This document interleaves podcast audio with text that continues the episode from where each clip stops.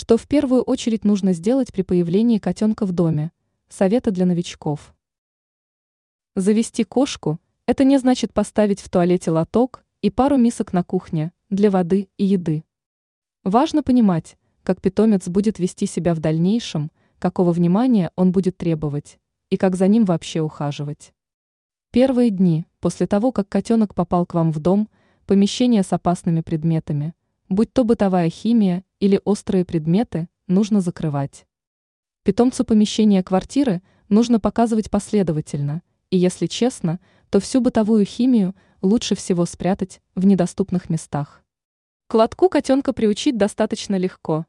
Первое время он, конечно, будет справлять нужду, где попало, но пропитывайте наполнитель или салфетку и относите в лоток. Котенок со временем четко будет идентифицировать место, где ему необходимо справлять нужду. Если вы взяли котенка села улицы, то вполне логично, что вам необходимо свозить его в ветеринарную клинику, нужен полноценный осмотр. Для спасения мебели и обоев уже с раннего возраста приучайте котенка к специальным приспособлениям для точки когтей. Это не решит проблему на 100%, но значительно улучшит ситуацию с мебелью.